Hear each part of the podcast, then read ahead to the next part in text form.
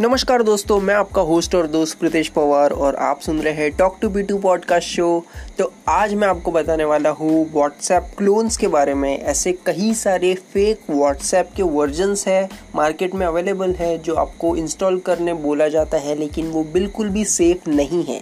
अब क्यों सेफ़ नहीं है, वही हम बात करने वाले हैं।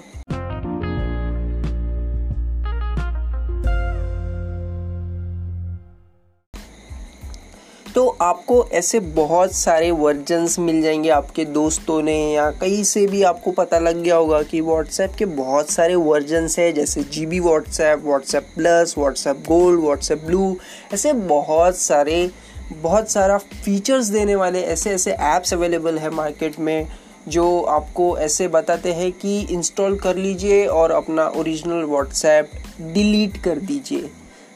अब आप समझ सकते हैं कि अगर आप आपको कोई भी एक ऐप ओरिजिनल ऐप को डिलीट करने बोल रहा है तो कुछ तो गड़बड़ है ज़रूर।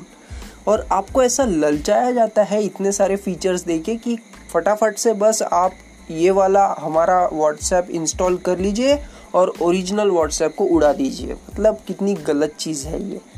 फिर भी लोग इस्तेमाल करते हैं और इसके काफ़ी ज़्यादा खतरा है। मतलब सेफ्टी पॉइंट ऑफ़ व्यू भी देखे जाए तो बहुत ज़्यादा खतरा है इसमें।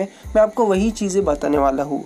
तो मैं आपको तीन पॉइंट ऐसे बताऊँगा जिससे आपको सावधान रहना है और आपको ये प्रूव कर देगा कि ये ऐप्स जो है ये क्यों सेफ़ नहीं है। सबसे पहले मैं आपको बताता हूँ कि ये जो ऐप्स है, ये बिल्कुल भी एंड टू एंड एनक्रिप्टेड नहीं है। मतलब जो आपको ओरिजिनल व्हाट्सएप में सिक्योरिटी मिलती है, वो आपको इन ऐप्स में नहीं मिलती है। अब आपका जो पर्सनल डेटा है, मेरे ख्याल से सभी का व्हाट्सएप पर्सनल डेटा स्टोर या फिर पर्सनल मैसेजेस के लिए यूज़ करते हैं सब लोग। तो ये जो पर्सनल मैसेजेस है, ये कहाँ जा रहे हैं? कौन से सर्वर पे जा रहे हैं? किसी को कोई आइडिया नहीं, क्योंकि ये जो फर्जी ऐप्स है, नकली ऐप्स है, ये कहाँ लेके जा रहे हैं आपके पर्सनल डेटा को? किसी को नहीं पता। क्या ये बेच रहे हैं बाहर अपने डेटा को? कोई नहीं जानता। इसीलिए मैं आपको रिकमेंड करूँगा कि बिल्कुल ये ऐप को, कोई भी ऐप्स को इंस्टॉल ना करें। सबसे बेस्ट है कि आप ओरिजिनल व्हाट्सएप यूज़ कीजिए। दूसरा पॉइंट है कि ये गूगल प्ले स्टोर और एप्पल ऐप स्टोर पे अवेलेबल नहीं है। आपको अलग अलग जगहों पे मिल जाएँगे, लेकिन ये प्ले स्टोर्स में नहीं है। अब क्यों?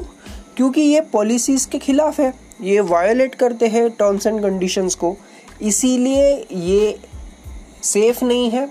ये मैंने भी यूज़ किया है। तीन साल पहले मैंने भी जी बी व्हाट्सएप को यूज़ किया हुआ है और मुझे ऐसा लगता था कि बहुत सारे एड्स आ रहे हैं, बहुत मेरा फ़ोन स्लो हो रहा है। मतलब टिपिकल एक मालवेयर की तरह ये काम कर रहा है। मुझे ऐसे लग रहा था तब।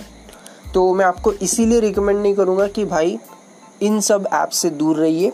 फिर भी तीसरा पॉइंट भी है मेरे पास आपको बताने के लिए।